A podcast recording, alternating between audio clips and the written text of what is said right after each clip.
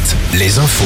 Avec Nicolas Mézil, bonjour. Bonjour à tous. La météo de ce jeudi avec du froid ce matin. Les gelées sont parfois fortes, moins 4 à Saint-Fulgent et au Lyon d'Angers, moins 3 à Loire-Othion et La Roche-sur-Yon, 0 à Bretignolles-sur-Mer. Cet après-midi, les maxis seront comprises autour de 9 à 10 degrés. Côté ciel, beaucoup de soleil encore aujourd'hui, simplement voilé cet après-midi.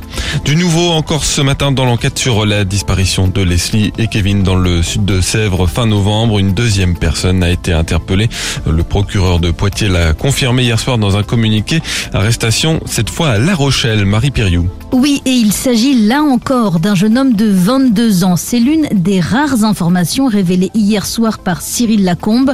Le procureur de Poitiers précise toutefois que l'interpellation a eu lieu hier en début d'après-midi. Selon plusieurs médias, il est très probable que ce second suspect ait été désigné par le premier. Quant au premier suspect justement, qui est en garde à vue depuis mardi à Niort, il doit être présenté dans la journée au juge d'instruction pour être probablement mis en examen. Reste à savoir pour quel motif. Un nouveau communiqué est attendu pour ce soir. À Nantes, trois hommes de 31, 34 et 55 ans ont été condamnés à 50 ans prison pour vol au domicile de plusieurs personnes âgées. Une quinzaine de faits entre juillet et octobre 2022 dans plusieurs communes de Loire-Atlantique, mais aussi en Maine-et-Loire, à Chalonne-sur-Loire.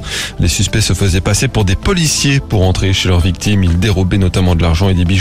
Ils sont déjà connus de la justice pour des faits similaires.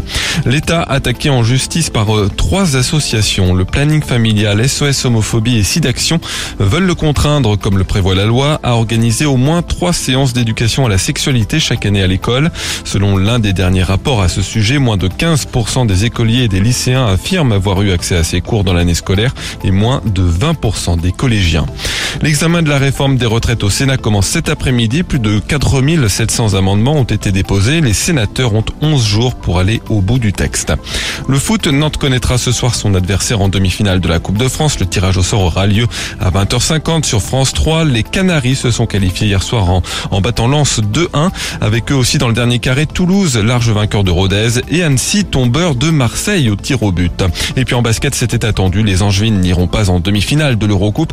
Elles ont été battues de 11 points par la Svel hier en quart de finale retour. Très bonne matinée à tous.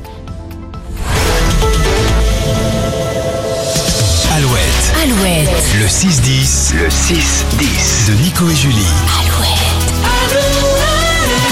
On vous a annoncé une bonne nouvelle hier à 8h.